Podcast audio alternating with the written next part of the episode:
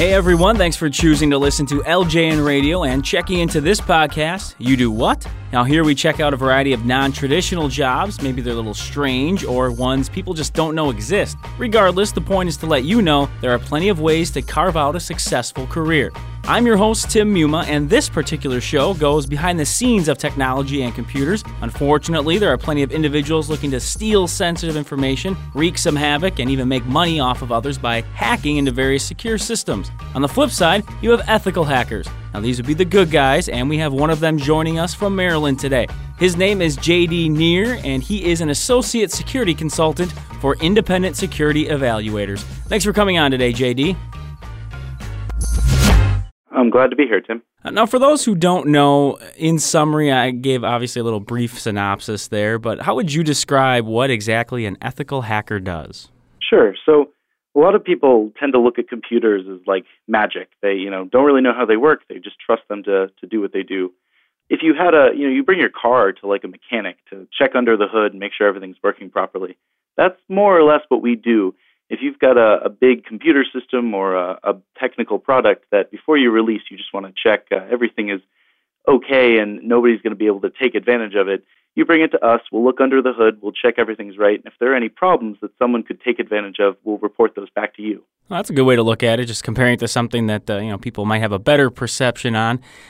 Do you see this, or in what way do you see this as a, an important job, or maybe having a, a, greater purpose from a societal standpoint or a human standpoint? I mean, how do you really look at your role, your purpose? Sure. I mean, I think absolutely uh, what we do is sort of important because nowadays everything is computers. Mm-hmm. There's you know a computer in your home, um, in, at work. There's a computer at your bank. There's a computer when you go to the pharmacy. You know, if you're driving to work, there's probably two or three different computers in your car. There's another one in your pocket because um, your cell phone at this point is probably more powerful than what they used to to launch the space shuttle.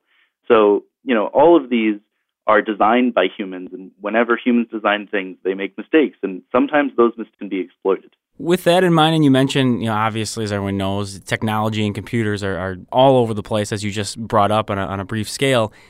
What was it exactly that drove you into this profession? Was there something that got it started for you? Was it always an interest? Like, sort of take us through your path into where you've gotten today. Sure. Um, so when I was uh, a kid, I loved video games, real big on video games. Uh, and a big part of video games are cheat codes. Ah. Uh, and there's there's sort of two two types of cheat codes. Some the designers, the game designers, put there on purpose for for players to find. But then there are glitches. Um, one of the you know famous glitches when I was a kid was in Pokemon uh, you could get super powerful Pokemon if you did this really weird sequence of things. And I always wanted to know, you know, well, how do these glitches work? Like, why why is this in the game? Sure. Um, and glitches are, you know, computer bugs that players can exploit to get some sort of in-game advantage. And once, you know, I started figuring that out, I did some programming. I would look at the game again, come back, and realize that, and I was like, that's really cool. I've been hacking since, you know, third grade on the back of the bus the big thing for me was uh, going to the DEF CON hacker convention in Las Vegas, which is held there every year.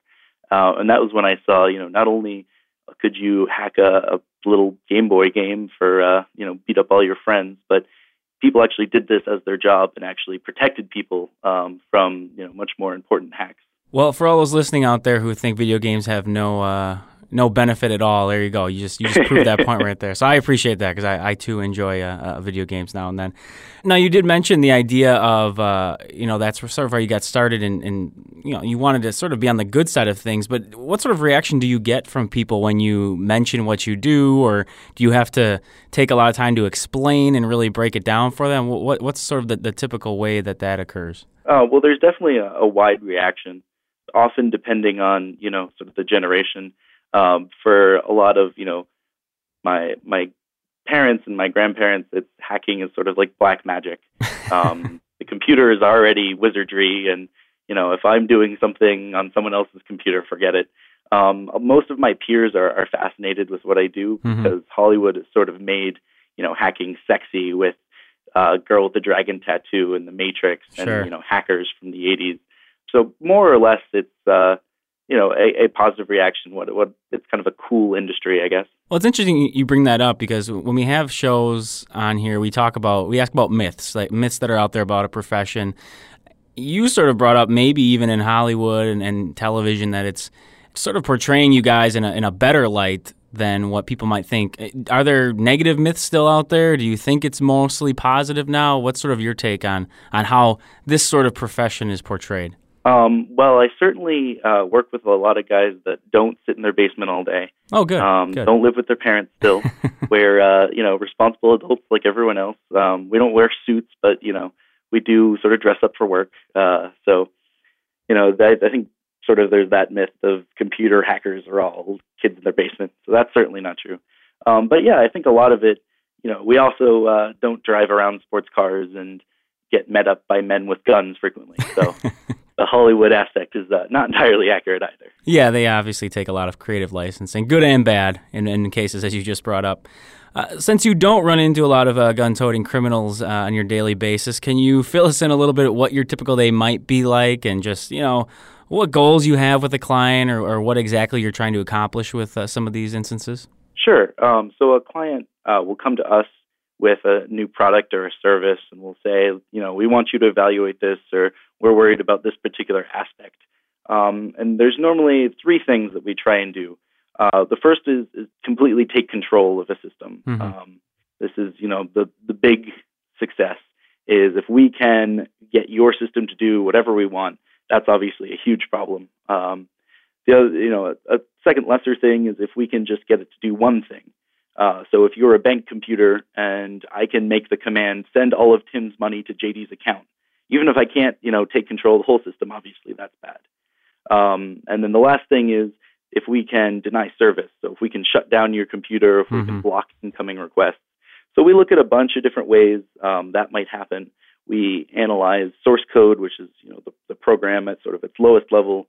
We also look at, in some cases, uh, how humans interact with things because even if your program is designed so it doesn't have any you know flaws in the the ones and zeros that make it up if it's non-intuitive or if users will do things that leave themselves open sure. to be exploited we want to point that out as well i mean so is that what really just constitutes a success for you is if you're able to find out you know find those ways and means to get in and then uh, be able to help them are there different ways you sort of gauge your success how does that all work um, well finding problems is is what we go for. But uh, the real golden standard is if we can um, design a proof of concept exploit where not only do we say, hey, you know, you should probably fix this, but to really drive home the point, uh, we can write a sample where we can show them like this is us doing something on your product that you don't want us to do. Right. No, that makes the perfect sense. The really dangerous thing is um, coming back with you know everything's a okay. That's sort of if you want to negatively define success, a failure is saying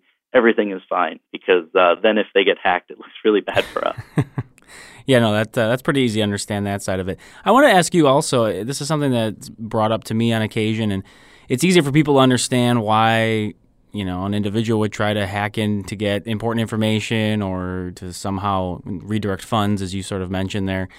But it would appear that sometimes people are just trying to wreak havoc with others, and, and I don't know if they're just having fun or what. What's your perception of what individuals are trying to do, the, the different aspects that they're trying to affect when they are trying to, you know, some sort of virus or they're trying to hack in for so, for no other reason than to have fun? It seems like. What's sort of your perception of all that? Sure. So um, I think the the best analogy I've got is uh, a Rubik's cube. So most of us look at a Rubik's cube and it's super frustrating. We picked it up as a kid, we twisted it around, it was hard, it was always, you know, never looked good. Um, but there are some people that love these and they can do it blindfolded in 30 seconds and it's amazing. So people who love these kinds of puzzles just view, in some senses, hacking as a, another one of those because it's it's difficult. It's not, you know, you're sort of follow step A, B, and C and get result D. Mm-hmm. Um, you really have to be creative and uh, think outside the box to make the computer do something that its designer didn't want it to do. And for a lot of people, when you, you know, for, for hackers, when you succeed in that and you get it to do what it wasn't supposed to do, that's where the thrill comes. Now, sure, some people use that to, to make money legally, but others, you know, just want that thrill.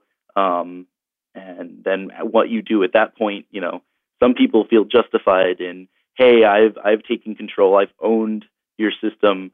Uh, I want to make sure you know about it, so I'm gonna you know mess with your stuff a little bit. Sure, that's my my sort of victory for myself. No, that makes sense.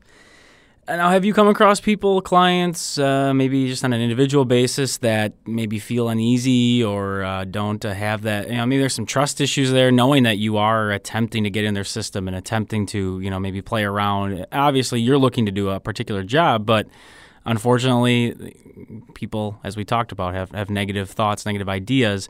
Do you come across a lot of trust issues with clients or other individuals? Well, certainly not professionally. Okay. Um, the in the industry, there are very, very clear guidelines. Um, you don't touch anything you are not authorized to touch in writing. Um, we are, you know, a very respected company. We've been around for a number of years, so clients come to us with a fair amount of confidence. Um, they're frequently referred from, you know, another company that that we've worked with and helped. So clients, um, you know, almost actually, to my knowledge, have never had any sort of problem with, with anything we've done. Mm-hmm. Um, they're always very, you know, grateful for the work we do. And in general, you know, personally, most people tend to be too trusting uh, and, and, you know, not suspicious enough, which is why sort of some of these problems do come up and, you know, some of the, the scams we hear about. So I, you know, I haven't actually intera- uh, had any sort of negative interaction of, oh, you know, right. you're you're a hacker, eh? I I don't want to associate with the likes of you. Well, you heard it here first. JD Neer says, uh, "Trust nobody because it, will get you nowhere." Uh, that's not exactly what you said, but something along those lines. Now, when you're looking at, at this type of profession, this discipline, clearly some of the skills are, are obvious in terms of what you need to uh, be able to do and understand. But do you point to any other personality traits or any other skill sets that really to you are essential to be successful when, when performing these types of things? Sure. So there's, I guess, three three big things um, that you know. Even if you aren't really big on computers, if this is, you know, a profession you're looking to get into, if you've got these three traits, you can make it. So the first one is you definitely want to be responsible. This is sort of, you know, an industry where because you're you're given a lot of responsibility and lots of power that if you, you know, are one who has misused it in your past or, you know, people can't trust you, then it's going to be hard to to get and keep a job because you know a lot of times you do have contact with sensitive information mm. that you know you have to be trusted with. The second one is perseverance. A lot of these these potential flaws that you find are are easy to say, well, this might be a problem, but then to actually prove that it is and, and come up with something, uh, that's the hard part. That can take you know days and nights on end of sitting at a computer just plugging away. Um, and then the last one is really creativity, um, because it's like I said, it's not just a simple follow this process, get results you really have to, to be thinking outside the box and think you've got to be smarter than the person who designed the system and think of the cases they didn't think of.